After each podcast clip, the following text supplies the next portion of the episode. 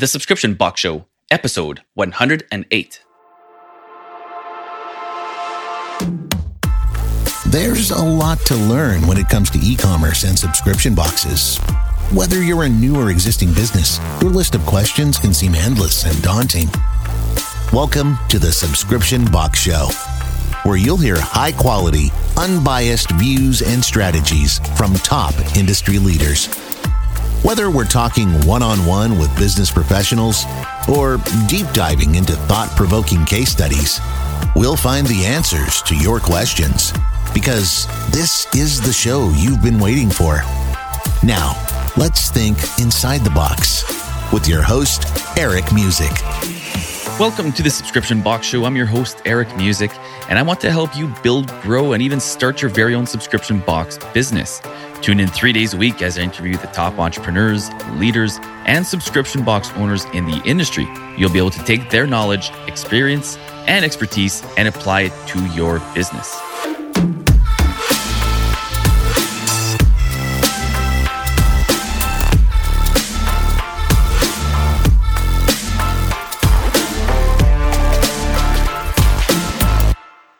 Welcome here, everyone, wherever you might be listening from. Today is our weekly solo show where we typically dive deep into a subject that is specific to the subscription box industry. And that will still be the case today, as hopefully most subscription boxes do hit the one year mark. As we wind down 2020, we hit a milestone in our very own subscription box business.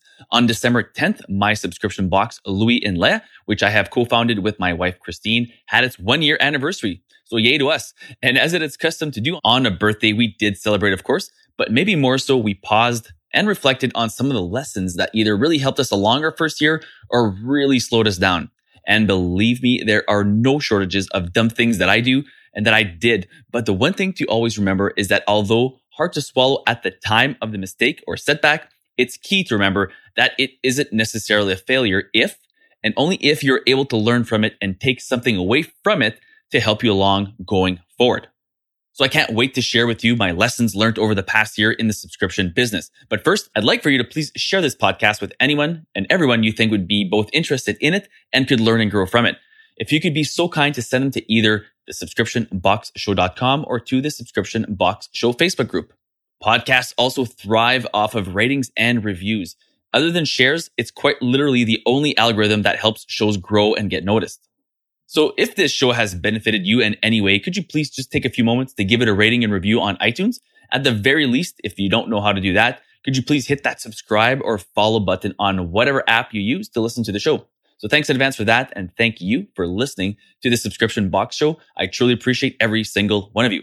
Now, without further ado, here are the most memorable lessons I learned in my first year in the subscription.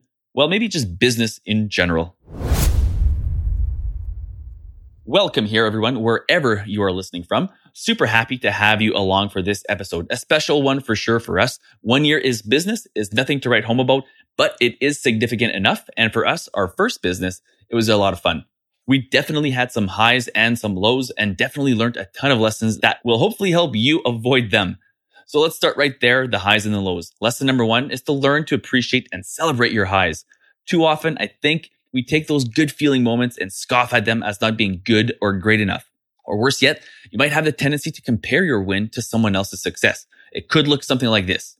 So for an example, sure, I'm happy to have finally launched, but look at them. They've been around since 2014. Or it could be something like this.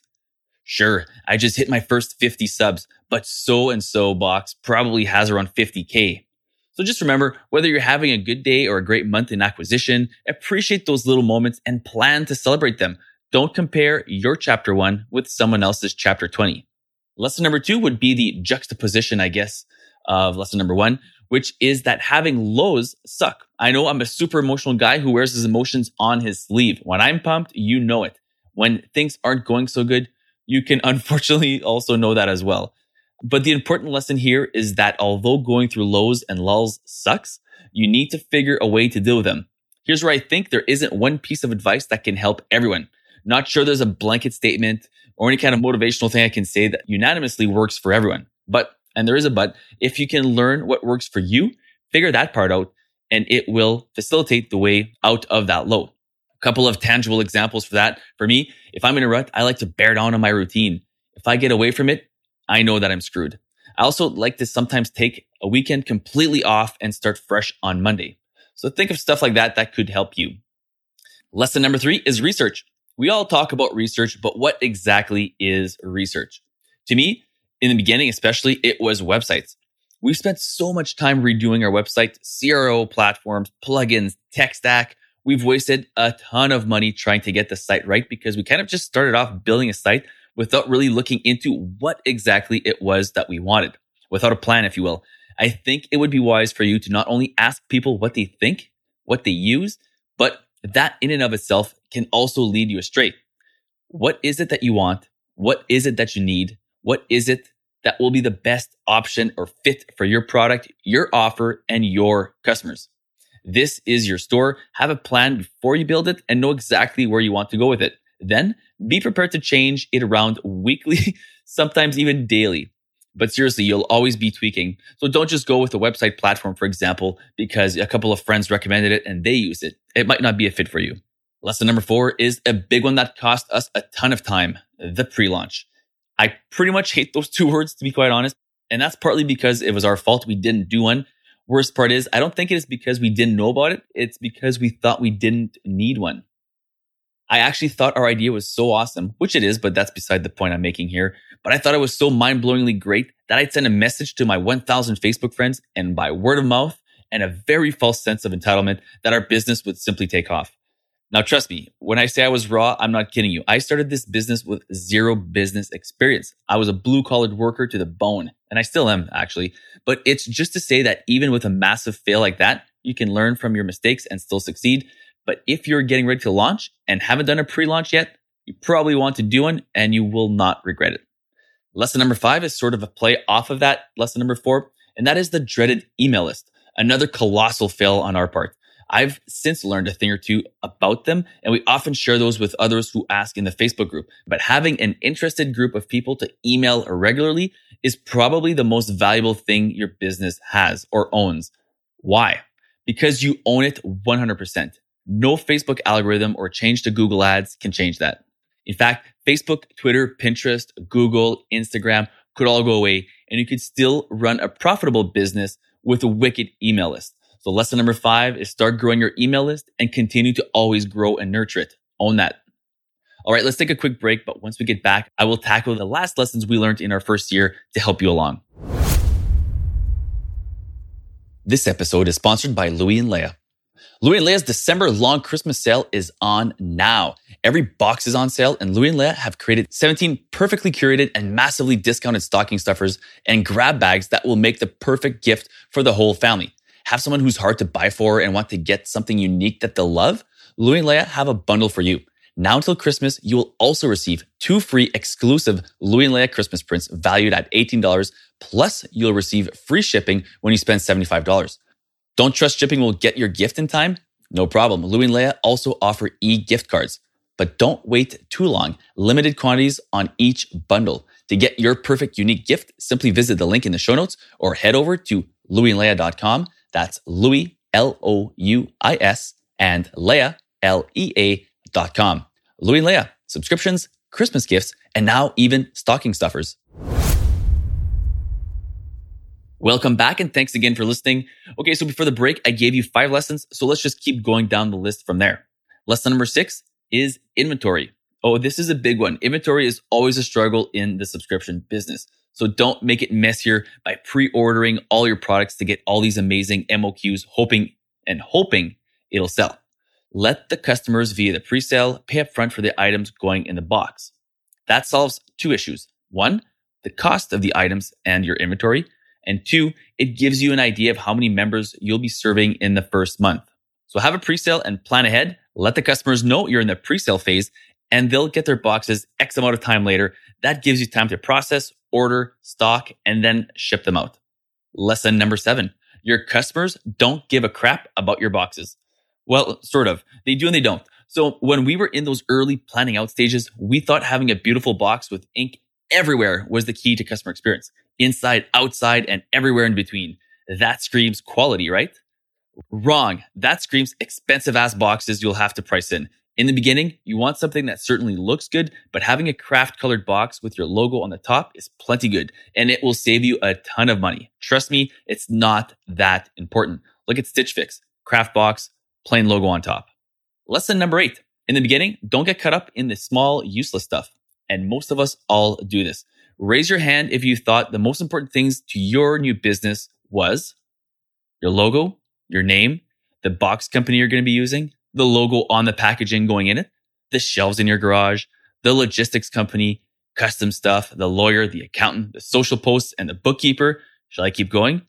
Here are the only important things to worry about in the beginning. Ready? What is your offering? What is it you are offering? What's unique about it? Your USP, the value that you're bringing. Who are you going to serve? And do people actually want it? To summarize, do you have a viable business idea? That's all that matters in the beginning. Once you know you do and you know who you're going to serve, you're ready to start getting in the weeds with all that other stuff.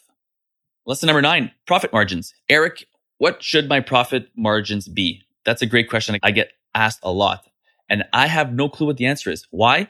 Because too many circumstances play into it. I can say this, at some point you need to be profitable, hopefully 50% plus. But as Ani Ora from Wolfpack told me, in the beginning, you might have to be okay not making any profit. This took me a long time to digest. I wanted to be as profitable as possible, and I compared myself to others in my niche right from day one. Problem is, my MOQ and price points weren't as good as the bigger players, so my 50% profit meant my prices were just too high, regardless of my unique value offer. Customers looking for products like mine weren't looking at paying that high of a price. So lowering the cost to even the playing field brought some cash flow back in and allowed us to get more aggressive elsewhere. Paid ads, for example. If I could add to lesson nine, I would say know your numbers. I still struggle with this because I hate details. I'm the big picture guy in the business, but it's key to know your numbers. And you also need to know that it's easier to drop your price than to hike it. So if you're unsure, start high, price in free shipping and go from there. Lesson number 10, start local. Word of caution, I can only speak as a bootstrapped subpreneur. We are 100% self-funded, so I can't speak to starting a business that's backed by some big money. But if you're bootstrapping, you can start local. When we launched last December, we wanted to really focus on the United States. After all, they have 10 to 15 times the population of Canada, right? While that is true, every state and province has its own demographic and behaviors, if you will. Think Washington State versus Washington, DC, or California versus Oklahoma, Manitoba versus Quebec, British Columbia versus Prince Edward Island. All very different, all unique markets with unique marketing opportunities. So if I could offer some advice when you launch, or even if you've already launched and feel stuck, go back to serving local. We are. A couple of things about that. Number one, shipping. Shipping is so expensive and unreliable to a certain degree. Shipping times are unpredictable right now, especially when you're crossing the border. Not to mention, you need to think about customs, another headache. Focusing locally gives you the ability to be more hands-on and more reliable, especially in those first few months, especially in the beginning when you're so busy and wearing all the hats. Number two, COVID trends. While being an international success is the goal, right now the trend is to definitely support and shop local. Shutdowns have reignited the small business to really be able to serve their local cities and neighborhoods. So use that to your advantage and market yourself as the local shop.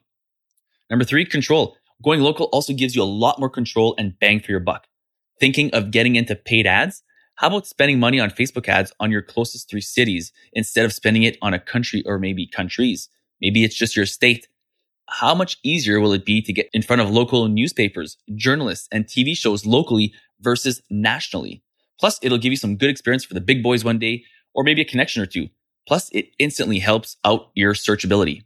All right, I could go on and on. So many lessons learned in our first year. So many things I could go on sharing, but these were my top ones that I think could help you along wherever you are in your subscription journey. Thank you so much for taking the time to listen to this episode of the Subscription Box Show. I can't wait to hear what you all have cooking for the end of Q4 December push. Tell me in the Subscription Box Show Facebook group if you had or didn't have anything planned for this month. And if you didn't, are you going to take some action? Maybe we could track and get some results posted in the new year. If you felt this episode helped you, then make sure to share it with anyone you think would benefit from it. If you want more information on anything I just talked about, simply post your questions in the Facebook group and the community will certainly help you out with their experience. And of course, I can chime in once in a while as well. Thanks again for listening. I'm your host, Eric Musick. And remember, words can inspire, thoughts can provoke, but only action truly brings you closer to your dreams. That's all for this episode of the Subscription Box Show. But your next unboxing is only a few clicks away. Head over to thesubscriptionboxshow.com to connect with your host on social media or book a call to give your input on today's episode and what topics you'd like to see covered in future episodes of the Subscription Box Show.